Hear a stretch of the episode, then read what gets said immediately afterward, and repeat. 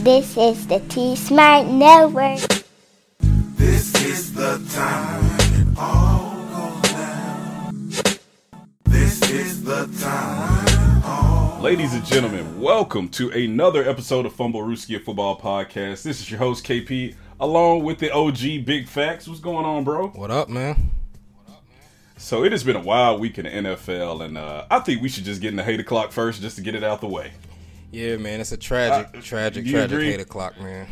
And you know, I hate to put the word hate into it, but it's like, we'll just get into it. As you good folks know, Henry Ruggs III, former Las Vegas Raiders wide receiver, was involved in a DUI crash that resulted in a fatality. It's no excuse for drunk driving, man. I know we both drink a little bit, but you just have to have common sense, man. Not only was he drunk and driving, he was double the legal limit in the state of Nevada. I believe he blew a .16? 161, yeah. And then on the 161, and then on the other half, he was driving a Corvette going 151 miles per hour in a residential neighborhood. They just released a video on TMZ of him speeding, and it was insane, man. First of all, thoughts and prayers go out to the families of the victims. Also, you know, thoughts and prayers go out to Henry Ruggs, because he's a young man who, you know, due to a choice. Now, this wasn't a mistake. This was a choice, because the NFL has a rideshare program. You have Lyft, you have Uber, you have all of these things available to you that you can take advantage of. But he made a choice. He made a choice to, you know, drive intoxicated and speed, and he took the life of a young woman and her dog. You know, they burned to death horrifically, but I have to look at this logically, you know, and he is going to atone for this for the rest of his life. I believe, you know, now they're saying he's facing up to 46 years because he had an unregistered weapon in the car as well. But it's just, because I had to kind of take emotions out of it, right? Because I believe there's no excuse for drunk driving, point blank, period. Like, you shouldn't do it. You just shouldn't.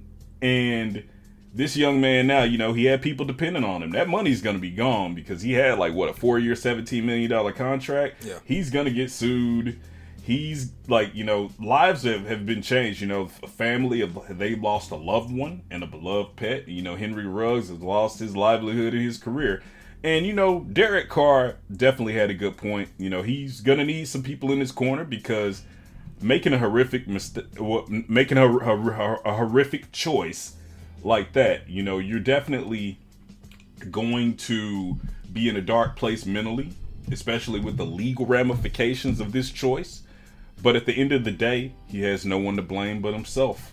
And that's just what it boils down to. If you make, every action has a consequence. And when you make those types of decisions, you have to face those consequences. But just prayers and thoughts to everyone involved, man, because it's something you definitely don't want to hear about. And, you know, it's definitely just a horrible situation all around. Yeah, man, it's hard for me to have any sympathy for Henry and for Ruggs. I mean, you're right. Everyone's young. Everyone makes these bad choices, and you try to recover from it. But the problem with this situation is, when you look at it, like you said before, you have a compounding situation. You shouldn't drive drunk. You have some people that say, "Oh, I drove drunk before." Like, okay, but like you said, fuck that. There's no excuse for driving drunk either way. But if you take the driving drunk out of it, and he's sober, he's still driving 156 miles per hour. Reckless, just reckless. 2.5 seconds before he crashed into the lady. I think her name is Tori or Tony. 2.5 seconds before he crashed into her, he was going 156 miles per hour. At impact, it was 121 miles per hour. He hit her from behind at 121 miles per hour. And the tragic part about this is, he didn't really even sustain any major injuries. But this lady, the car flipped, and her car burnt alive. She burnt alive inside of her car. Burned alive. Her name was Tina Tintor. She was 23 years old.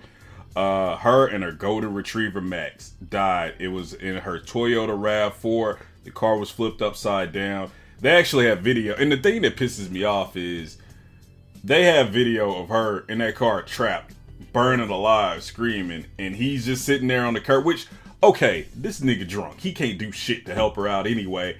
But it's always, and I think, man, you know, they say God works in mysterious ways. The people who don't get hurt, it seems like that all the time, man. Like all these dudes who drive drunk never get hurt. Yeah, it's always innocent people, man. So this is the thing. Is on that video like you're talking about. Like he's sitting there, he's drunk, he's probably hurt or who cares? I mean, he hit the airbag. I mean, he's still going 121 miles per hour, and he probably hit that hard-ass airbag, so he probably had a concussion. But, like, his wife is screaming, get him some help, get him some help. I mean, kind of fuck him. She's literally in the car burning alive. They're burning alive. Burning alive. And you got dudes running around talking about, oh, that's Henry Ruggs from the Oakland Raiders. Who gives a shit? Like, it's a woman in there trapped, like dying. Trapped, burning, literally burning alive with the car turned over. And it's just unexcusable, man. Like I said, if you take the drinking away from it, he's going 156. You take the 156 away from it, then he's drinking. So he's facing up to 46 years right now. The gun charge, I don't like the part about the gun charge is because in the news you always... It's bigger than that. Yeah, because in the news you always hear about people talking about, you know, gun, your right to carry guns and all this. Right. In the state of Nevada, the gun isn't even the part. The gun, the only reason he got charged for the misdemeanor is because he was drinking while with a gun. You can carry a loaded gun in Nevada. It's only because he was intoxicated with the gun. They actually said they were trying to find a charge with the gun, just so in all the newspaper articles and the things you report, the first thing you hear is he was carrying a gun. And I don't understand that because we fight all year for gun rights and the NRA and politicians are saying it's your right to carry guns. But then as soon as a black male makes a mistake, the first thing you want to keep telling everybody is he had a gun. Like, who cares? You don't care about people having guns until it's a black male. Yeah, the gun had nothing to do with anything that happened. It's the least of all his charges. It's not even a felony. It's a misdemeanor. He has 2 counts of reckless driving, one with death. No, he has 2 counts of reckless driving, one for the lady that died, one for his girlfriend because she sustained injuries, and then he has 1 DUI for his girlfriend who sustained injuries, which is a felony, and then he has a DUI for with death attached to it for the young lady. That misdemeanor gun charge is just bullshit. Yeah, that'll probably get thrown out, but my thing is this. Do I feel sorry for Henry Ruggs III? Hell no, I don't. I don't feel sorry for him one bit. If he does... time, hey, he brought it on himself at the end of the day.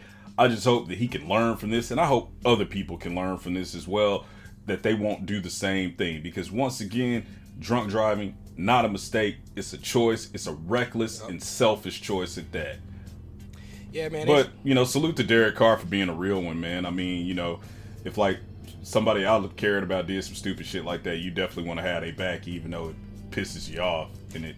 Yeah, I'm not, you know. I mean, I'm not his friend, but I mean, he's still, right, you know, his friend, so I don't expect him to do anything otherwise. I mean, they seem like they were pretty close, so I'm not faulting Derek Carr. I mean, yeah. No, not at all, man. You're a real one. Yeah, but you know? I mean, because he's going to take some criticism for even standing beside him. So, I mean, it's just a tragic situation, man. I wish he would have made a better decision. I mean, he's pretty much ruined his life. He can recover, but he can recover from it. That's the thing. Like, we can say he ruined his life, but that's not actually true. He didn't really ruin his life. He might have stained his life, but his life is not necessarily ruined. And he can bounce back because let's say he probably, I don't know, let's say, well, he's definitely guilty. So he will be doing some jail time. I don't know if he's going to get a slap on the wrist or be made an example out of. I don't think he'll do the full 20 years, but... I just hope that he can get the help he needs because he obviously has a problem. And this more or less leads to a bigger situation because I don't think he'll get only God years. Knows. Nah, he'll probably get like maybe 5 to 10. Yeah, I think he'll get something with like 5 or something like that.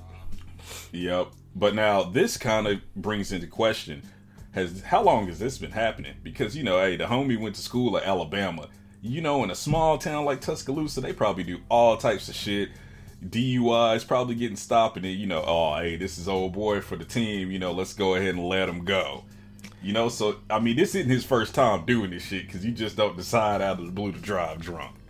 Yeah, I mean, maybe. I just don't understand. I mean, it goes back to, like, the kid from Kentucky, man. You know what I'm saying? The kid from Kentucky that was supposed to get drafted this year, and then he was in this car going over 100 and something miles per hour. Cars are so dangerous. I think...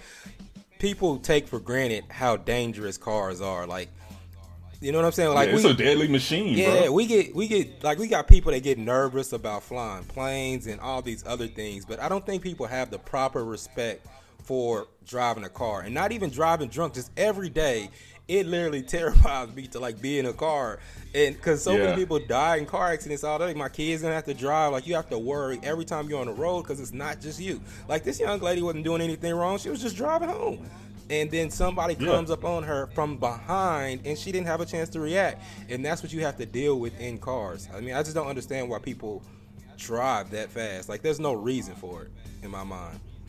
And so at the end of the day, the blame goes solely on Henry Ruggs. Because I've seen people say, well, you know, maybe the folks at Top Golf should have cut him off. You know, it's rumored that he had 18 shots, blah, blah, blah, blah, blah. At the end of the day, it's on Henry Ruggs, man. And I would say, it's on the people he was with, too. Because just because he's making all the money don't mean that he's above reproach. Like, the NFL has a free rideshare program. You live in Las Vegas where Ubers, Lyfts, taxis are in abundance. At the end of the day, it was his choice to make, and it falls squarely on him. You know, I pray for Tina Tintor's family. I pray that, you know, for Henry Ruggs, and, you know, just so that he can get the help he needs. And, you know, that's it. But at the end of the day, this falls squarely on him, man. I'm curious about how intoxicated was his girlfriend, because she was in the car with him. So I'm just, I'm just curious, like, why couldn't she take the wheel? You know what I mean? Like, it's all bad. But she had to be drunk too, though, man. I think she was probably drunk too. Even if she was drunk, I doubt she's gonna drive 156 miles per hour. I know, man, because usually. I would think that it would be the other way around. If you knew you were inebriated, you just go like super, super slow, you know? I think that's just to. That's I don't more know, so man. When you're, because drunk people tend to drive fast, and when you're high, you tend to drive slow. You're slow, so it kind of slows down. Now, both is a danger. Don't get me wrong. I'm not saying one's better than the other, because driving too slow. They're both bad. Yeah, they're both bad. Yeah, but usually people that are drunk, because your decision making is impaired. I don't know. It's just like more excitement. You know what I mean? It's more likely you're gonna drive fast when you're drunk. I don't know, man. But it's horrible all around, and he got what he deserved, man. His football career is done, though. Yeah, that's a wrap. But that's the least of his problems. Yep. Now, to a lesser degree, I wanted to talk about another hater clock. I bet I know who this is going to be. Aaron Rodgers. It's going to be our man, A-Rod. Yes, I knew it. Aaron Rodgers is like the biggest asshole in the world. Like, he thinks he's so fucking smarter than everybody else. He's so arrogant. He's so condescending. He just is like, everybody's stupid except him. He's like, I do not like Aaron Rodgers' attitude. Like, he's an asshole. He's like that typical California private school kid that grew up with money, man. He's just an asshole. So if you haven't read if you don't know the story, Aaron Rodgers, it came out that he had COVID. One of the biggest things that's coming out about this is he's unvaccinated, and the NFL he's not been following the protocols for unvaccinated players. He's been acting like he's vaccinated. I think he even had a fake vaccination card, didn't he? I don't know if he had the fake card, but I knew he said he was immunized, and he had somebody come out and say, but they was like, nah, bro, that's not vaccinated. You've been unvaccinated this whole time. Like, you're in a Halloween party dressed up with John Wick. You're not supposed to do that, because you know there's strict rules. I think we went over this on the first episode. Right, you're only supposed to be like around 3 people, and they all have to be vaccinated. You're not even supposed to be in indoor events with your teammates. That's what I'm saying. Like, you're not even these new rules for COVID. If you are unvaccinated, you're not even allowed to eat in indoor events with your teammates. You're not allowed to attend indoor events with more than a certain amount of people. You can eat outside with them, but you can't eat with them. You can't go to team gatherings. You have to wear masks at all times wherever you are. There's like strict protocol. You're supposed to be getting tested daily. Like, these are all strict requirements negotiated by the players union that you have to do if you're unvaccinated. We're in week 8, and this dude ain't been doing any of it. And then he has the audacity to say, I still have respect for anybody that's not vaccinated. Motherfucker, you're not vaccinated. What the fuck are you talking about? I know, right? This dude is crazy, shut the fuck up. Man, I always thought he was kind of a weird guy, because I know he had, like, cut his family off or whatever. And I was thinking like, man, you know, Aaron Rodgers seems kind of likable, but then this comes out and I'm like, wow. Like he's like, it's just like that meme, man, where you have the fake arm and then you just take it off after you get the shot. But I've been seeing funny shit on this all weekend, man. Like him and Kyrie Irving doing jersey swaps in a meme. It's crazy, man. It is. And that's one thing I do hate about this whole thing is that people killed Kyrie Irving, and Kyrie Irving is on a stance, and he's on a stance, and he's right. Open. He's saying he's unvaccinated. He's giving you reasons why he's willing to lose salary. Like, but then Aaron Rodgers is lying. He's not even standing on what he believes on. You know what I mean? Yeah. It's just dumb, man. I just don't like it, bro. But you know why the Packers allowed it, right? Because they don't want Aaron Rodgers to leave. That's why. You know, he's basically, he knows he's the man in Green Bay and he's untouchable and they ain't going to do shit to him. But it's so funny, man. Life is very cyclical because Aaron Rodgers has literally become the person he fought not to be. He's become Brett Favre. Oh, yeah, he's Brett Favre. Everything, just like it with Jordan Love, all this shit. This is the situation over and over again. It's a repeating cycle. Yeah, he's Brett Favre now, man. And Brett Favre was a jerk. Still a jerk because, you know, he did the little thing down in Mississippi, man, where they basically committed welfare fraud, but that's a story for another show. And now, you know, Aaron Rodgers, man, on that same bullshit, bro. So, yeah, we got a two for this morning for 8 o'clock, man. 2 for 2. But let's get in to some lighter subjects, man. We got to get into some lighter subjects because, boy, it was a busy weekend with the NFL trade deadline, man. So, what are some of the trades that surprised you the most? I think Von Miller to the Rams got me because I never saw that coming. Yeah, I knew they were, at all. I knew that they had been talking about shopping Von Miller, but I didn't actually think to they the would do Rams. It. You know what I'm saying? Yeah. I didn't actually think that. And how are the Rams able to accumulate all this talent? Man, they have to be over the salary cap. There's no possible way we can fool like, all these people. They don't care about draft picks. They don't care about salary cap. Basically, Les Snead is like a professional Madden player, man. Yes. He just ignores all that. He's like, go get him. And look, my brother and my dad are hardcore LA Rams fans, and it's just like, they're like, hey, fuck them picks. Like, you know, I don't know. I can agree with that because the success rate of draft picks is really low. So fuck them draft picks. I'm with them. Fuck them. If you can get premier talent, even if they're a veteran, who cares? You're trying to win now. You only have short wins. Because you would spend a draft pick on it anyway. Exactly. So at least have somebody that's proven. So, I get that. And you're trying to win now. So I understand that portion of it. My problem is, how are they getting around the salary cap, bro? I don't understand. Like, I really can't comprehend how they're getting around the salary cap because it feels like they should be in cap hell, and it doesn't seem like they are.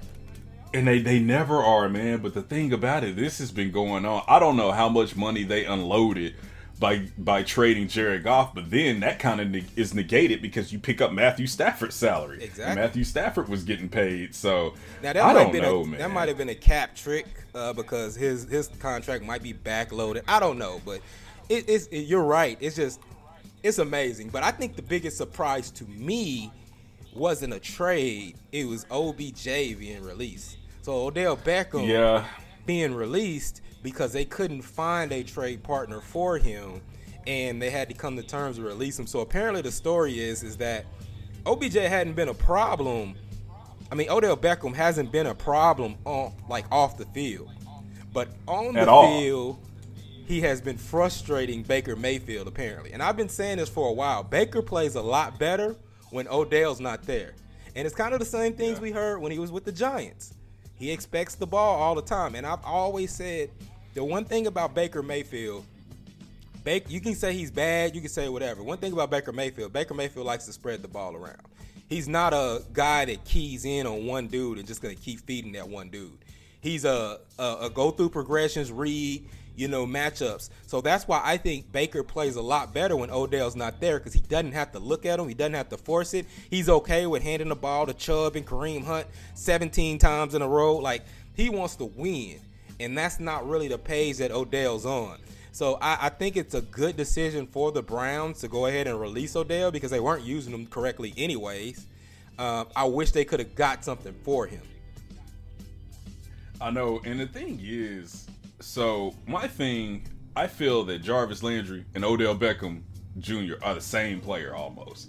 You have the same player on different sides of the ball. I mean, in a way, I think Odell is a little more dynamic, but, you know, he's injury prone. I still think he has a lot in him. I would rather see him go to a more pass happy team. Like, I think he would fit in perfectly in Green Bay. Like, I thought that was the team for him. I mean, you could even say he would make a good addition to the Raiders, but then, you know, you have other targets like Hunter Renfrow, Darren Waller. So I don't know, but I think the reason why they didn't have trade partners, maybe Cleveland asked for too much for OBJ. And then, you know, if you get him off waivers, you could get him cheap. I think you only have to pay him like, what, $7 million of his salary. Yeah. So, I mean, but he has come out and say, he did say that he wants to go to a contender, so I see him going to Green Bay. You know, there's been talks about the Rams picking him up because, you know, Deshaun Jackson was released over the weekend. He requested his trade and release, and he hasn't found a home yet. So it'll be interesting to see where he ends up. Yeah, he's washed, bro. Deshaun is washed. Deshaun's been washed for the last 5 years. I don't even know why it's a topic. He need to retire, man. He need to retire. Just hang it up. So, I mean, a lot of people might say OBJ is washed, too, because a lot of people say he just remembered for that one catch against the Cowboys. See, I don't think OBJ is washed. I just think he needs... I don't think he is either. I think he needs a quarterback that's going to feed him. Like, certain quarterbacks want to throw it to... Like, I always say there's different type of quarterbacks in the NFL, right? You have the quarterbacks that's going to go through their progressions, and they can be good with no matter who. Aaron Rodgers style. Now, you might not be top-tier Aaron Rodgers, but Baker Mayfield is more like that. He feeds Adams, but there's games where Adams, he might not throw it to Adams and he might throw it around. But then you have players like Matthew Stafford, who's just going to feed their star. It doesn't matter if they're covered, whatever. You're going to get it to him. And Odell needs someone like that because with these injuries, Odell isn't getting separation like he used to. But Odell can go up and get it, though. And if you ain't going to give him a chance to throw it in jump ball situations, then that's what's going to end up happening. You got to have a quarterback that's comfortable throwing it to you in coverage, that trusts you. All right, so look. Yep, so let's do this. Let's pick a premium, good, grade A spot for Odell Beckham right now. I'll let you go first.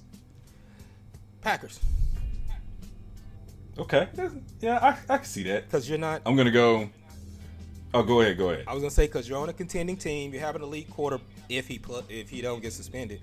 You have an elite quarterback. You don't have to be the main weapon because you got Adams there. They've been needing a second weapon on that team, and they already have a running game. So you can have Odell just being your deep threat while Davante Adams take all the volume.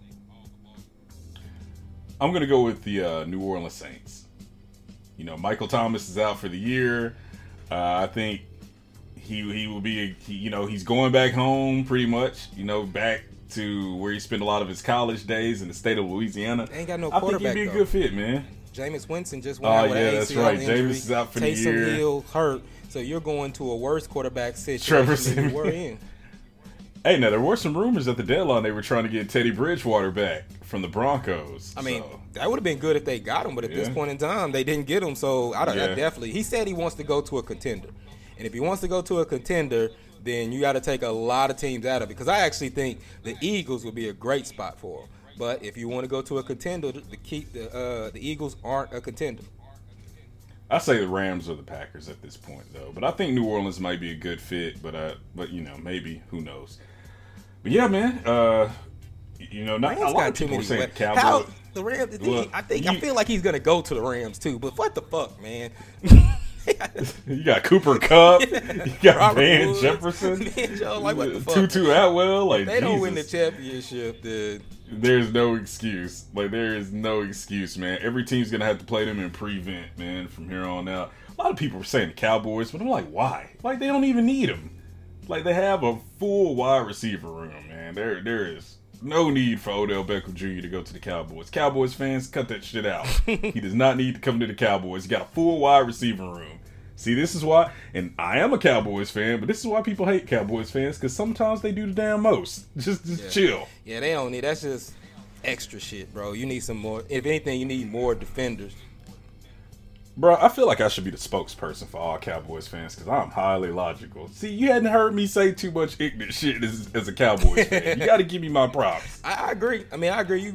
And you're not the only reasonable Cowboy fan. I know the Cowboys fans in this area, I think, overall are usually, and I don't want to be racist, but usually the ridiculous Cowboy fans are usually white.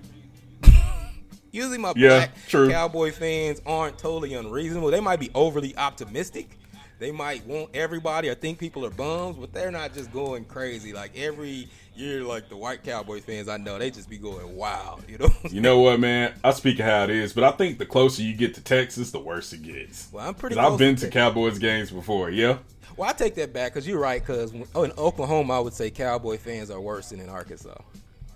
Yep. So Arkansas, man, there's not too many Cowboys fans in Arkansas. And I live in North Carolina now, so you gotta remember it's Northwest Arkansas.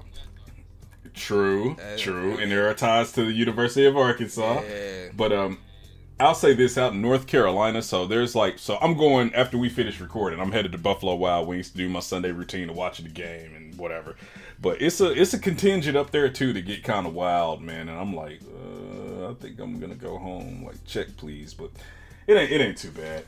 But anywho, man, we got to get to... Well, we can get to some of these games last week, man, because there was some upsets. I think one game we definitely got wrong was the Jets and the Bengals, man. Who thought that Mike White, a former pick of the Cowboys, would show out like that? It was the week of backup quarterbacks, man. Was it not?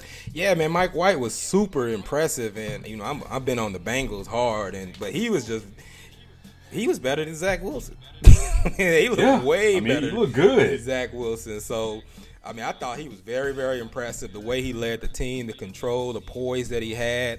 I was very impressed with Mike White. Now, unfortunately, we expected that on Thursday, and then he hurts his wrist. I don't know if it's broken or the extent, but he wasn't able to play. And you saw the difference between having Mike White and not having Mike White, you know. Yeah, man, they beat the freaking Bengals 34-31 in a close game, man. I didn't think it was going to be that close. But I know for a fact, let's see, I whiffed on that one. I think I also whiffed, well, definitely on the Buccaneers versus the Saints. Whiffed on that one. I believe I whiffed on the Panthers versus the Falcons. I also think... I think the only other one I got wrong was maybe the Browns versus Steelers. And then I think the 49ers and Bears, I lost on that one too. Yeah, I like the Bears. I had a good feeling that the Bears would have a good game. I think the Bears could be coming along. They get David Montgomery back this Monday. You found something in Herbert. So I'd be interested to see how they split those carries with Herbert and Montgomery. Now, Fields has to find a way to get the ball to Allen Robinson more. I don't think Allen Robinson will be there next year, but they just have a weapon out there. He has really good chemistry with Mooney, and that's a thing in the NFL. I mean, I always say, like, the backup quarterback, you know, you spend all that time playing with the scout team and the second team, so as soon as you start starting, you have, like, the third or fourth string receivers start just killing shit, you know what I'm saying, because of that chemistry. And that's kind of what you're seeing. But I like this Bears team. I wasn't really surprised. I don't think the Niners team is as good as we thought they were without that running game. So I think Matt Nagy's definitely getting fired. Definitely. I think they should. I mean, they look so good. Yeah, I mean, and they've been looking good and competitive ever since Matt Nagy stopped calling plays. So it'll be interesting because if that OC gets another chance to be a head coach somewhere, would they fire Nagy to keep him there? Is the OC okay with just being under Nagy? You know what I mean? Because the OC is definitely better at running shit than Nagy. Yep, and man, I know one game that you got wrong, definitely. And you know I got to call you out on it, man. The Cowboys versus the Vikings, which we both said. All right, even I got that one wrong because we said that depending on. You know, if Dak Prescott plays it out, which he didn't. And then they, you know what I'm saying? So, Vikings are trash. Yeah, and I can't believe I gave them that much credit, man, because it was a game of two halves, man, like it usually is. The first half, I was like, this may not go our way. But, man, I gotta talk about Cooper Rush, man. I got to call him Big Time Rush, man. That's what he was. He's big time, man. He came through in the end. Amari Cooper, I had him on my fantasy team. If you had him on yours, he showed out last week. It was a good week, man. Now, one thing I want to ask, just seriously. Now, I just need an unbiased opinion because I know you don't really care either way. Mm-hmm. But do you view the Dallas Cowboys as legitimate contenders yet? Yes. because they have one of the most potent offenses in the NFL, especially when Dak's on. Dak has showed I think sitting out last year was great for Dak, because I think Dak saw the field from a different point of view, like a coach's point of view. And the way he's calling plays and coverages and picking defense apart, he's at an elite level right now. So you add that to the fact that the defense is playing a lot better with Diggs actually having a shut-down cornerback that can cut the field in half where you don't really want to throw, that's making plays. And then you have Micah Parsons at linebacker who kind of cuts down the edges. Even when he plays, like, just those two players, Parsons and Diggs, just change that whole defense. Like, you don't need a whole defense to be good. Sometimes it only takes one or two players that can change the defense. And I think that the Cowboys have that. I think they're a legit threat. I hate to say it, but I think the Cowboys are a legit threat. Yeah, and I think, now I want to know, are they winning in spite of Mike McCarthy? Yes. Or because of Mike McCarthy? Yes. I think, I give a lot of credit to the coordinators, man. Kellen Moore and Dan Quinn. I think if the Cowboys can go deep into the playoffs, maybe even make a Super Bowl appearance, you're losing both of them next year. They will be head coaches again in the National Football League. I think you definitely have the Defensive Rookie of the Year and quite possibly the Defensive Player of the Year on the same team. That's just from my chair. Dak Prescott. You don't think that? You don't think Micah Parsons is Defensive Rookie of the Year and Trevon Diggs is Defensive Player of the Year? It's possible. It's plausible. I mean, I ain't gonna say it ain't possible. I mean, I guess so. I hadn't really thought about it, but yeah. I mean, the way Diggs is playing, definitely he could be Defensive Player of the Year. I'm trying to think of another defensive player. I guess Micah Parsons. The thing about Parsons is, what are you going to measure it on? Are you measuring it on stats or impact, right? But, I mean, if you're saying rookie, he's probably still the best rookie. So, you're probably right. I mean, offensive rookie of the year, we all know Jamar Chase got that one locked up, man. You're not a football fan if you don't think that. But I was just talking about defensively. I mean, I didn't really think about it. I mean, still a lot of games, but the way they're performing, like Diggs is definitely the leader of defensive player of the year, if you ask me. At this point, So, but because we got a whole lot of season left, man, and it's going to get crazier and crazier as we go on. But, I think they're legit. So my top contenders in the NFC right now are the Buccaneers, Rams, and Cowboys, most definitely. I could probably go ahead and, let's see, I think those are the top three at least, because you get 7 playoff seeds. Definitely you got to put Green Bay in that conversation still. And then I'm not sure. The Arizona Cardinals definitely, because they're 7-1. So you got a logjam of 7-1 teams, which I'm surprised that we're seeing this out of the NFC. I didn't expect to see that, but the AFC is pretty. I don't know, man. It's anybody's game in the AFC, but I think that the Cowboys are a legit contender. They can make a run, but I've seen this movie before. And so we'll just see, the playoffs are a different game. But I think, Dak Prescott, if he's not in the NFL MVP conversation, he's definitely NFL Comeback Player of the Year. Yeah, definitely. I think he's Comeback Player of the Year. I definitely think that. I mean, I love what Dak Prescott. I'm a fan of Dak Prescott. I just hate that he's on the Cowboys. So no, I don't. I hate that he's on the Cowboys. If he wasn't on the Cowboys, Dak Prescott might be my favorite player. You know what I'm saying? I love Dak Prescott. I think he's your favorite player right now. You just know him to talk shit on you. Hey, you don't want to admit it. Bro, I never say that shit. It's totally cool. I never say that shit on camera. Hey, man, you know what? Hey, I'll say this. I got love for Jalen Hurts, man. I mean, I don't really think much of the Philadelphia Eagles, but, any type of black man playing quarterback or a black coach coaching in the league, I'm going to support him. No doubt. Yeah, but I always say, like, if the problem with being an Eagles fan is Eagles fans are just as unrealistic as Cowboys fans, right? They put so much Eagles pressure on the criminals, man. They stab niggas. Yeah. But I always say, like, even with Carson Wentz, got a bad rap. Everybody was shitting on him, saying how terrible he was. But then you go look at the stats. What he was doing was probably one of the worst receiving cores in the NFL. I mean, like, one year they shit on Wentz and the receivers literally led the league in drops. The next year they had, like, the worst, like, catch percentage. Like, 2 to 3 years that people really shitted on Carson Wentz, he had one of the worst receiving cores that you can have. And he was still out there making plays. I think he threw for 4,000 yards with one of the worst receiving cores, like, recorded statistically and the highest drop rates. So now you see him in an offense where he's comfortable with the OC that actually believes in him, and you see what he's doing. And you know what? He still doesn't have a great receiving core. Pittman's good, but Pittman's young, right? And T.Y.'s been out. Hey, he clowned Thursday night, though. Yeah, he did. I mean, I think he's growing, and I think he's going to be one of the premier wide receivers. But I'm just saying you have a wide receiver that's growing, but he still doesn't have an elite wide receiver core. Like, he doesn't have the wide receiver core that Matt Stafford has. You know what I'm saying? And yeah, facts. I look at the same thing with Jalen Hurts. Every time I'm watching these people analyze Jalen Hurts, the Troy Aikmans, and all these people. He's late on that throw. He needs it at time. Like, dude has played like 18 games. He's still a rookie, like man. He's games. Still a rookie. And he's making. You have to put Jalen Hurts on the same scale that you're putting Zach Wilson, Justin Fields, Trey Lance, and all those guys on, because he doesn't have that much experience under his belt at this point in time. Plus, he has a shaky offensive line. So I don't hold Jalen Hurts responsible for the state of the Philadelphia Eagles. Personally, I would hold Nick Sirianni, as offensive play caller. And then who's that damn GM y'all got? Yeah, Lurie's the owner, right? Lurie's the owner. It's damn, you just made me forget. Who's the guy? Herb. What's his name? I can see it's Huey. What's his name? Huey. Howie Roseman, yeah. Isn't that his name? Yeah, Howie Roseman, yeah. So I put it on them. They got to get him more weapons, man. They do.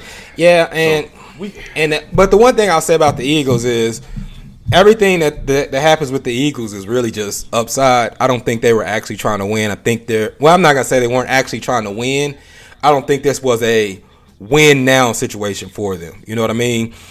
They have 3 first-round picks. As long as Carson Wentz stays healthy and plays 70% of the snaps, they have 3 first-round picks. And one of those first-round picks is going to be way higher than they thought it would be because Miami's not good. So they have their own first-round pick. They have Miami's first-round pick, and they potentially are going to have the Colts' first-round pick if Carson Wentz plays 70% of the snaps.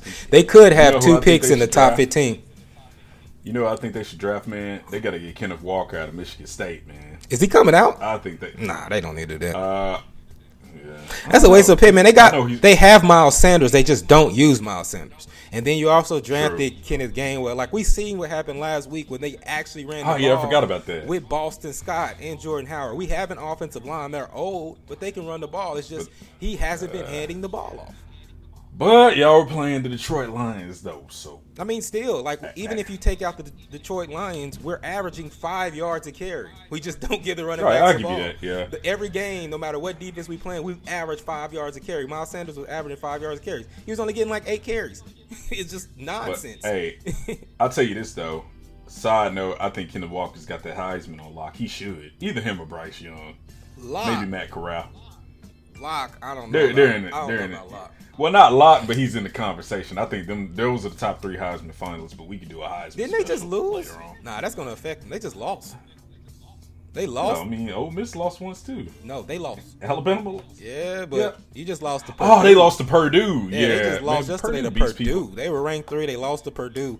I'm not saying it's going to take them out of the Heisman race, but I think that they really just opened the door for Caleb Williams to come in the conversation. You still got Bryce. What is it? Bryce Young. And then Matt Corral. Great. So. Hey, but let's talk about these Cincinnati Bearcats creeping on up. They might get a playoff spot, maybe. Anyway. All right. So it's week 9 pick'em, man. It's time. You want to talk any about I'm feeling quite confident before today. You get in there, there's a couple upsets we had. Michigan State upset by Purdue. They were number 3 team. They just fell down. You had Baylor lose to TCU, I want to say, or West Virginia. Baylor, they lost to TCU. Arkansas bowl eligible. Shout out to them Razorbacks. Woo pig. Arkansas beats Mississippi State. There was one more team that lost. Wake Forest lost to North Carolina. Yeah, they lost to North Carolina. So you have 2 top 10 teams losing. A blatant disrespect of. And, Cincinnati went down to the wire. Tulsa did you see that game? No, I didn't, man. I was watching, obviously Arkansas versus Mississippi State, but I watched a lot of the North Carolina-Wake Forest game because that one's not too far from where I live, so I thought about going to it. So what happened was Cincinnati struggled with Tulsa, but they had control of the ball in their own, like on its own side of the field. They were up 8 points and fumbled literally like on the 5 or 6 yard line on their own side of the field. Tulsa gets the ball with 1 minute left on the clock, and they're like on the 5 yard line. They run it like 4 times, and all of them were close to getting in, but like one time the quarterback had the touchdown. All he had to do was dive. His knee touched the ground. Another time, the dude, the fourth down, he tried to stretch the ball out and he fumbled on the goal line. So they survived. It was the craziest shit I ever seen. Like, all you had to do is get 5 yards. Now, you had to do the conversion, but I couldn't believe Tulsa couldn't score. But Cincinnati really struggled. Speaking of Cincinnati, man, shout out to Perry Eliano, man, their defensive back coach. I know him from the University of Central Arkansas. Good guy, man. His wife's cool, too, Regina. So shout out to him, man. They're having a hell of a season. Now, I will say this. All of the upsets yesterday helps one school in particular, The Ohio State University. I think they're going to sneak into the college football playoff. But I don't understand this, man. Maybe Notre Dame too. See, I don't. Now the problem with Ohio State is Ohio State's going to have to face some stiff competition. I don't think that, and Notre Dame is too far back at this point in time because most of the teams in there have one loss or they're undefeated. I don't like how they do the college football playoffs because the college football rankings is all for suspense. You know what I'm saying? They ranked OU at 8th, right? And they put Ohio State in front of. Why is Ohio State? Ohio State hadn't looked out good all year, and yeah, they won, lost what to who they lose to? Penn State, I believe. They lost to Oregon. Okay, so I guess you get a benefit of the doubt, but they've been struggling. They struggled with Tulsa also. They hadn't looked great, and so you ranked them at like 5. You put Cincinnati up there at 3. Cincinnati ain't played nobody, and you just saw that while they're struggling. You know what I'm saying? Michigan State, I believe Michigan State should have been 3. I think they played that tough game last week against Michigan, and they had a letdown against Purdue, and Purdue plays everybody tough. So I ain't mad at Michigan State. Not to mention, LSU almost beat Alabama last night. Yes, it was a good game, and I'm just saying, like, this year is going to get crazy. I think this year is really going to get crazy. I think that you're still – because you say Ohio State, but Ohio State still has to play – have they played Michigan yet? Nope. That's usually they play them in a few weeks. Have they played Michigan State yet? Did they beat Michigan? They didn't. They ain't played Michigan State, right? Because they're all in the same division. Yeah, and Ohio State plays Purdue next week too. You know, Purdue stays beating their ass like every other year. Yeah, I need to look up. It's gonna be crazy. I need to look up Ohio State's last schedule because I think they play Michigan, Michigan State, and Purdue. Michigan plays Penn State Saturday. Ohio State plays Purdue. I'm in the schedule now, so Michigan, let's see, they play Maryland. Ohio State plays Michigan State on the 20th. Yeah. So that'll be a great game. So they play. And then the next week, they play Michigan. Yeah. So they play Michigan State and then Michigan. Yeah, so they're going to end up and they could potentially lose both those games. Purdue, Michigan State, and Michigan the last 3 weeks of the season, and then they'll go play whoever's on the other side, who could be Wisconsin, Iowa, whoever. But that 3-game stretch is going to be crazy for Ohio State. You know what I'm saying? Yep, crucial. And that's crucial for the standings. I think it was Michigan State who just lost, but it was Michigan State, Michigan, and Ohio State all in the top 10. They can't all win. Like, they all have to get that second loss to knock them out of there. So it'll be interesting. OU has Iowa State, Baylor, and Oklahoma State, which now it knocked. Y'all should win them games. It took some prestige off of it because Baylor just lost. Iowa State beat Texas, so Iowa State is still ranked. OSU should be ranked in the top 10 if they don't fuck up. Because the last game of the season, but OSU should be ranked pretty high because those losses push OSU up. So OSU was like 11; they should be like 8 to 6 now. Yeah, and so it'll be interesting to see how it shakes up. Shit, is Spencer Rattler still on the team? He hadn't transferred yet. He was on the team. I mean, we had a bye this week. We were idle this week, but last week he got in the game. He threw some passes. He still got. Hey, Spencer Rattler's not a bum. Caleb Williams. No, not at all. You know what I'm saying? I just want to clarify. Like, I don't like the shit that Spencer Rattler does, but Spencer Rattler can probably start and be legit else. For like 95% of college basketball. Dude got a crazy arm. He got crazy accuracy. Yep. The offensive line is just not there for him. How insane would it be if Spencer Rattler transferred to Texas? He'd be the most hated man in Oklahoma history. And he would be the one that probably could do it because he's not actually from Texas. You know what I'm saying? He's from Arizona. I think that Spencer Rattler ends up transferring west, though. I think he goes out to a Pac-12 USC. School. And I think I don't know do you still got to get permission where you transfer to? Don't you still got to get released? And plus, you got to get released from your scholarship. But I think you get one. Didn't they change the rule where now you can get one free one? And then everybody got a free one last year because of COVID. So I think you can get one free one or get a waiver or whatever. I think you still got in-conference rules, though. I just think you can't stack on top of it like they try to do Baker and not let him play for like 3 years. Right. But I think even if you're eligible to play immediately, you still have to sit out 1 year if you transfer in conference. I think Spencer, since he was so close to getting drafted and was a Heisman candidate, I don't think he wants to sit. I think that'll just ruin his stock. Yeah, I think Spencer should go to. I mean, I think Mordecai got another year, but Spencer at SMU would be crazy because he'll put up 18,000 yards in that offense. Very true. And it's very true. It's the same exact offense too. But does he want to drop down to Group of Five versus Power Five? I think he wants to go to a Power Five school. I mean, maybe, but he go to Florida. He go to Florida. Yeah, I think he can do it. I mean, the risk that you take is kind of like what happened to like a Tate Martell. You know what I'm saying? What if you transfer and get beat out again? Yeah, but Tate Martell, Spencer Rattler's way better than Tate Martell. True. I'm just saying there's a possibility that you can go and not win there too and get benched twice, and then that kind of really kills you. You go to SMU. And my thing, you can probably start day one out there. And my thing is this, man. Tate Martell, I feel he was just playing the wrong position. I think he would have been a better slot receiver at a school like Ohio State or Miami.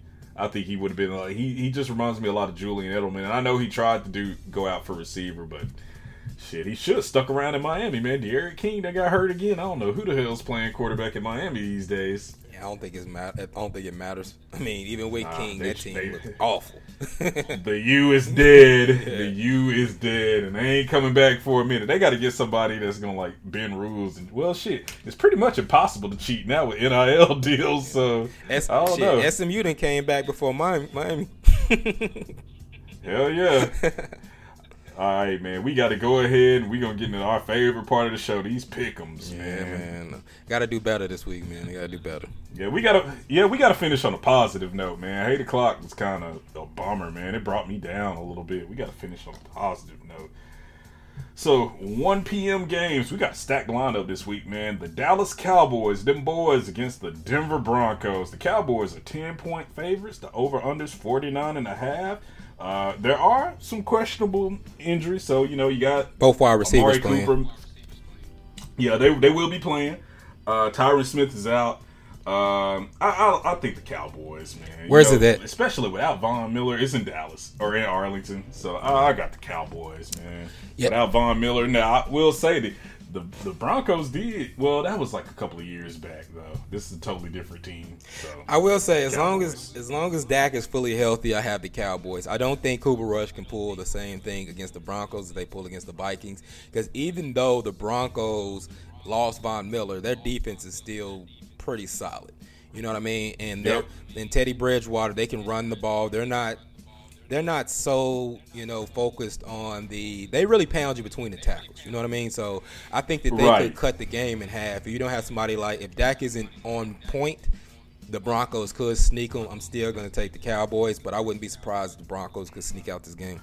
Yeah, man, look, anytime you play a Vic Fangio team, you're always on upset alert. And the reason, the biggest reason is because this game could come down to coaching.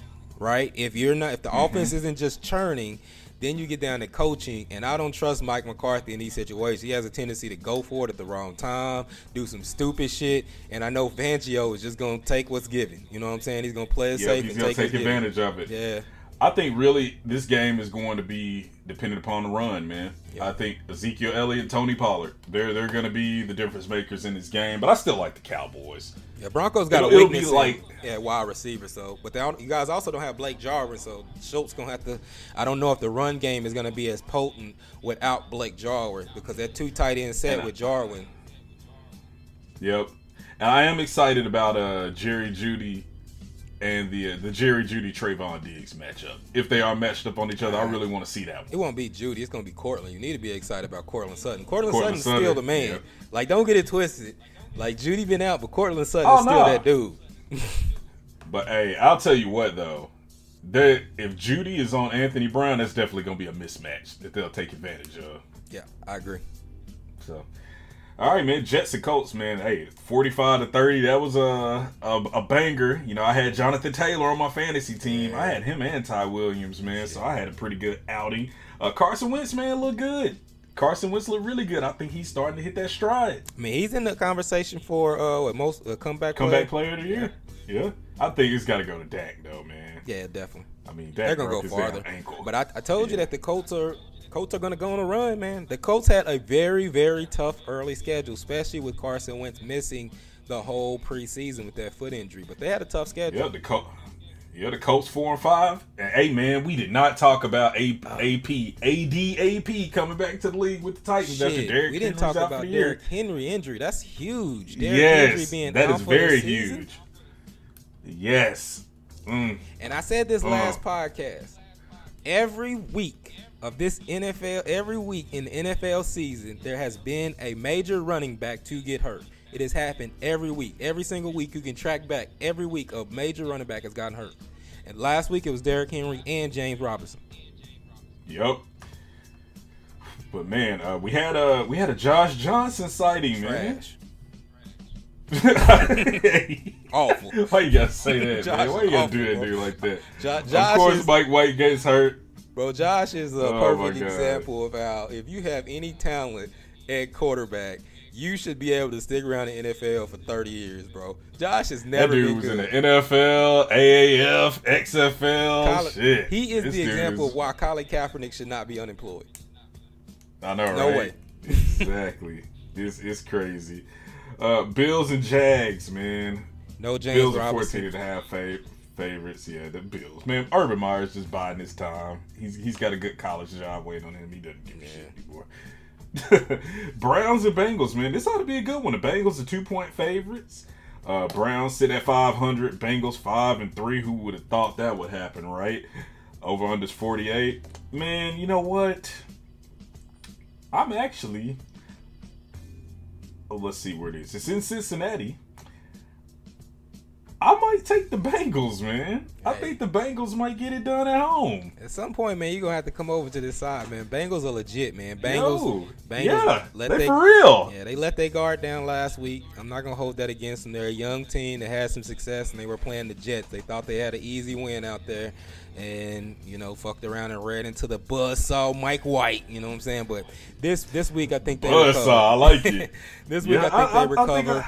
And I think they go ahead and take out the Browns. Now, the Browns' run game is going to dictate a lot. You know what I'm saying? If you can't shut down that Browns' run game, then you're going to be in trouble. But I like the Bengals, man. Man, and they got a lot of injuries on the defensive side of the ball, too. Yeah. So a lot of folks questionable, man. But I think the Bengals go in and get it done, man. I think the Browns start to slide. By the way, I know OBJ isn't there anymore, but, man, did you see his dad, OB... The original Odell Beckham put up the video, man, where Baker wouldn't throw to OBJ and he's like wide open half the time. I mean, that was funny. Yeah, I mean, I don't think it's not true. I think he pissed Baker off and Baker was like, "Fuck him." Yep, like I ain't throwing you the ball at all because you know Baker Mayfield a petty motherfucker. He is. He really is. He is. I remember that game where they played Kansas and they didn't want to shake his hand. Yeah. he went off. He remembers shit. You say the wrong shit to him. Yeah. He has that little fire in him, man. Baker. He got that Jordan Kobe mentality, man, where they just psychopaths, man. Like they like the Terminator, bro. If you insult him. Baker don't think that Baker don't think he needs a wide receiver. That's the thing. He don't think he needs Odell Beckham. He knows he can win without him. And so that's a different thing. Like okay. Hey, man. More power to them. Saints and Falcons. Saints are 6.5-point favorites. Over-unders 42.5. It's in New Orleans, man. But Trevor Siemian is playing quarterback. How much trust do you got in Trevor Siemian? Michael Thomas said he ain't playing football for them this year, basically. And you got Mark Ingram back. But other than that, I mean, no Calvin Ridley. Falcons. Yeah, no Calvin Ridley. You know, he's taking a mental health break. Hopefully all is well with him. I mean, Cordero Patterson's been balling this year, man. Like, at three different positions. So, he's having a Pro Bowl caliber type of year. You know what? I'm going to take the Falcons in this one, man. I think the Falcons might get the upset here. Yeah, I think the Falcons are going to win. I think that the Saints are in quarterback hell right now. Trevor Siemian could get it done, but we're looking at Trevor Siemian with no legit running backs. If the Falcons can just take Kamara away in the pass game, I don't think that the Saints will be able to move the ball much. So, yeah, I'm going with the Falcons. Yep, even though their defense is horrific, I'm going with them too. Patriots and Panthers. Patriots only 3-point favorites. Over under 41.5. Now the Panthers and the Broncos are a lot. They're the same because we thought that they were, they came out on fire, 3-0 to start the season, and now they've been one and three since then. So, they were kind of pretenders. Now this Patriots team, I will say, Mac Jones has improved. They're looking pretty well. You still got Darth Sidious himself coaching. I'm going to take, the Patriots, man. They got Mac Jones. Who? Man, that was nice. Shit ain't going to work. I like the time. I know. Mac Jones, yeah. So, I think, I'm going to take the New England Patriots to win this game, man. Moving 5-4. I know the inactives haven't come back, but I think that Christian McCaffrey's going to be back. You get a safety net for Donald, so I like that. If McCaffrey's back, man, I think that offense moves. They always say they're not gonna play him, 40 or 50 snaps. They gonna hold him back. But someone, when the Magic Man touched the field, you know what I'm saying? It's hard not to play. Yep. You know what I'm saying? So if they can get that run game going, I think that that'll help the team as a whole. Their defense is getting healthier, so I like the Carolina Panthers in this one. Okay. Raiders and Giants. So. Yeah, we already know what's going on with Henry Ruggs III. The Giants are just terrible. I think Dave Gettleman's going to get fired. Yeah. Yeah, Raiders. They're only 3-point favorites, but I think they're going to beat them like way more than that. I mean, look for a big game. Fantasy owners, look for a huge game from Darren Waller and Hunter Renfrow today. So if you don't have Hunter Renfrow, I pick him up, man. He's worth at least a look on your bench or a flex because he's going to be getting more targets now. So, yeah, man. Yep. Zay Jones also. True. I'll take the Raiders. I will say that they have had an emotional week, I would say. So how will they respond to that and come into this game? Will it make them more focused? Will it make them less focused? I'll still pick the Raiders, but I wouldn't be surprised if they have a bit of a letdown. Yeah, man, emotional week. They've had an emotional season. It's been nuts, man. It's been nuts. Texans and Dolphins. Dolphins, damn, they're both 1-7. Like, I just noticed that. Good no God. No Tua. Yeah, no Tua. Davis Mills has been playing well. I look for Brandon Cooks to really make the difference in that. I know that the Ravens wanted to get Xavier McKinney. Wow. Dude, at this point, I just played Deshaun Watson, but man, they don't care. They going all in Tyrod's for the Matt Corral sweepstakes. Oh, yes. Yeah, Tyrod's back. Tyrod's starting today, so I think that the Houston Texans. Shit, I still play Deshaun Watson. Shit, no, man. He played. I'll take the Texans. Who's Jacoby Brissett starting? Yeah, I'll take the Texans. Yeah, I'll take the Texans, too. Devontae Parker's on the IR. Tua's out. You got Brissett playing. And the Texans' defense isn't totally awful. You know what I mean? The Texans' defense isn't totally awful. So, yep, I'm looking. CMC's in. Darnold's in. Saquon's out. So, yeah. I like the Texans. Man, how do you go from like damn near making the playoffs last year to being 1-7? What the hell happened to Miami, man? And I like Brian Flores. I mean, what is going on down there? I think they kind of knew. I mean, that's why I think they were flirting with the Watson trade. I mean, you got to remember they got off to a hot start because they had Ryan Fitzpatrick. They made the changeover from Fitzpatrick to Tua, and Tua didn't do as well as Ryan Fitzpatrick. That's people don't talk about it as much, but Ryan Fitzpatrick is the one that got them in position to make the playoffs and have a chance. Tua did not sustain that on the back half of that schedule. Go along with the fact that they don't have any running game. You can't just have no running game. Like Gaskins and Malcolm Brown and Salvin Ahmad, like they just didn't put a lot of effort into that run game. And now you're seeing the effects, man. You can't have that defense on the field that long if they can't sustain any drives. And that's what happens. That's nuts. You're not catching people by surprise. That's the difference. Last year, Miami caught people by surprise. This year, they came in with a bit more respect, and you're not catching people by surprise anymore. Plus, the receivers have been beat up. They haven't had any success with their receivers, except for Waddle. Man, I saw that. Damn, I saw that record. I'm like, both of them are 1-7. Well, I knew the Texans were 1-7, but the Dolphins are too. Jeez. Vikings and the Ravens, man. The Ravens are only 7-point favorites. Man, let's see the injury report. Dalvin Cook wasn't much of a factor last week. Now, they said that he's not injured. They're just not giving the ball, and they said they're going to have to give him the ball more. Ever since he came back from that ankle injury, I don't know if he's just not been healthy, but they hadn't been feeding him like they used to. And they've been. I know they got Jefferson. I know they got Thielen, but that offense has to run through Dalvin Cook. It has to. Yep, it has to. Yeah, I got the Ravens in this one, but I think that you're going to get a crazy level of touches for Dalvin Cook. Most definitely, bro. Most definitely. And my thing is, so do you feel Mike Zimmer's coaching for his job this season? I think they like him. I don't think he's coaching for his job. I think, if anything, they will change the offensive coordinator, defensive coordinator, whatever. But I think they like Zimmer. Zimmer hasn't been doing awful. He's a stabilizing force. They have some talent. I don't think they lose games because of Zimmer either. Like, if you look at it, I don't think the losses are because Zimmer is making bad calls. I think that defense isn't great. They lost a lot of people on defense. They didn't want to pay people on defense. They made that trade for, what's his name? Yannick Patrick Peterson? Nah. Yeah, him too. Yannick Ngakoue. And then they had to trade him. So, it's something going on. Something going on with that defense. They got to fix the defense.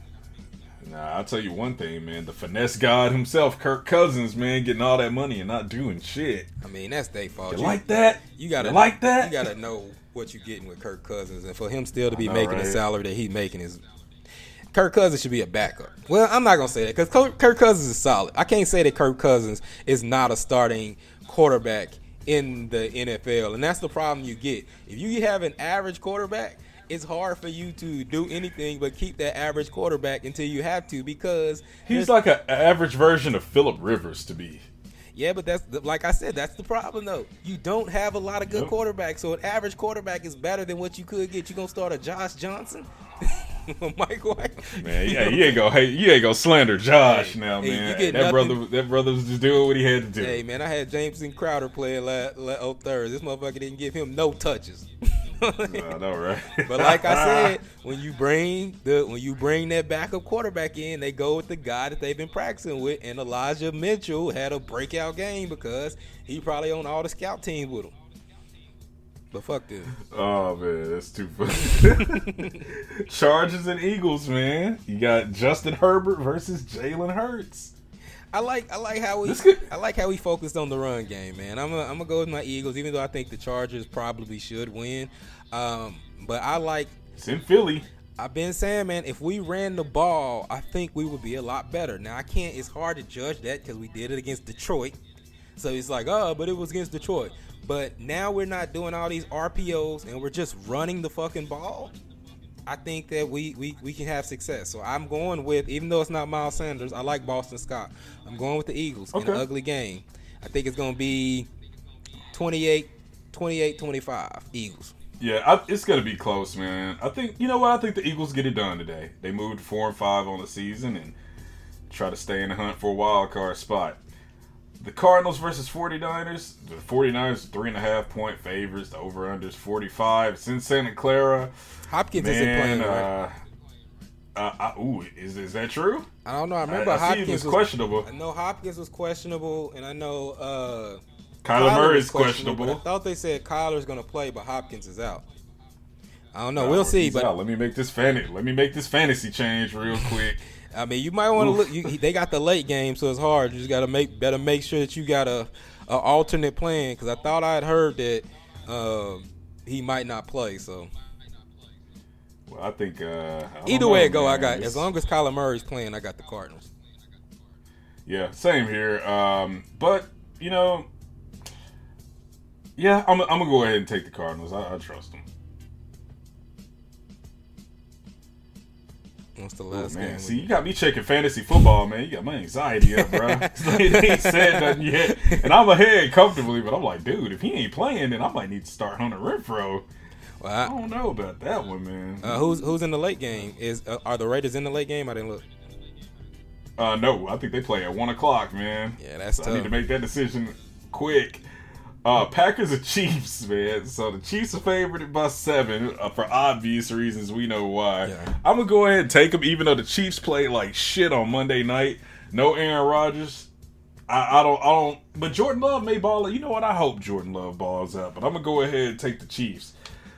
Although I believe that Jackson Mahomes needs to atone for his trespasses against Sean Taylor's spirit, and then things might turn around for him, but I don't know. I'm going to go ahead and take these sorry-ass Chiefs, I guess. Yeah, the Chiefs have had one of them. This is a surprisingly disappointing year, so that's kind of crazy. But you know why? You know why? Why? Jackson, Mahomes, I can't all be Jackson. I apologize for all this bullshit, dog. Yeah, it's Jackson and Brittany. It's all of them, man. They can't blame that all on Jackson, man. I can, and I will. I'm gonna take. Yeah, you gonna shit on Josh Johnson? I'm shitting on Jackson Mahomes. Fuck him. That's fair. That's fair. If it was up to me, he'd get 8 o'clock every week. Every week. But it's not. Yeah. I'm gonna go. Every. Man, I think it's easy. I'm going to Kansas City, man. Yeah. Titans and Rams. Ooh, Rams are 7.5 point favorites. That's the late game.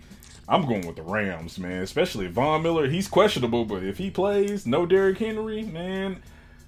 Yeah, I'm going with. Bro, they going with the Rams. They ain't got no Derrick Henry. That means that the game is now in the hands of Tannehill, and I don't trust that at all. So yeah, hell nah. Rams. Yeah, give me them Rams. Bears and Steelers in the Monday night game. Steelers are 6.5 point favorites. Over under 39. It's going to be at Heinz Field. You know what? I'm going to go with the Pittsburgh Steelers because I mean, Khalil Mack's out. A lot of other folks are out on this team, and then you know T.J. Watt starting to come in his own. I think he might be. It's between him and Trevon Diggs for Defensive Player of the Year. In my humble opinion. I like the Steelers. I'm going with the Bears, man. I went with the Bears last week. I think as long as they're running the ball and making it easy on fields, they can pull this out. I don't love Ben Roethlisberger or that offense, so I think they're going to give any team a chance if you can just hang around. And I think with David Montgomery and Herbert back, I think you're going to see a two-headed monster that the Steelers are going to have to deal with. And Steelers have problems scoring, man. So I'm going to go with the Bears. Big Ben's. It's Big Ben's game to lose, man. Always. Big Ben's game to lose. You know what? We need to go head-to-head to see. I don't feel like going back and listening to all those episodes, man, and tallying up, like, who's ahead on the picks. Like, I don't really care. It ain't like we playing for anything. Like, we ain't got, like, a little statue, like, old Fox or something. But, yeah, man, that's going to do it for this week. So, some interesting games on. We'll see how things add up at the end of the week, man. And, you know, we'll be back same time.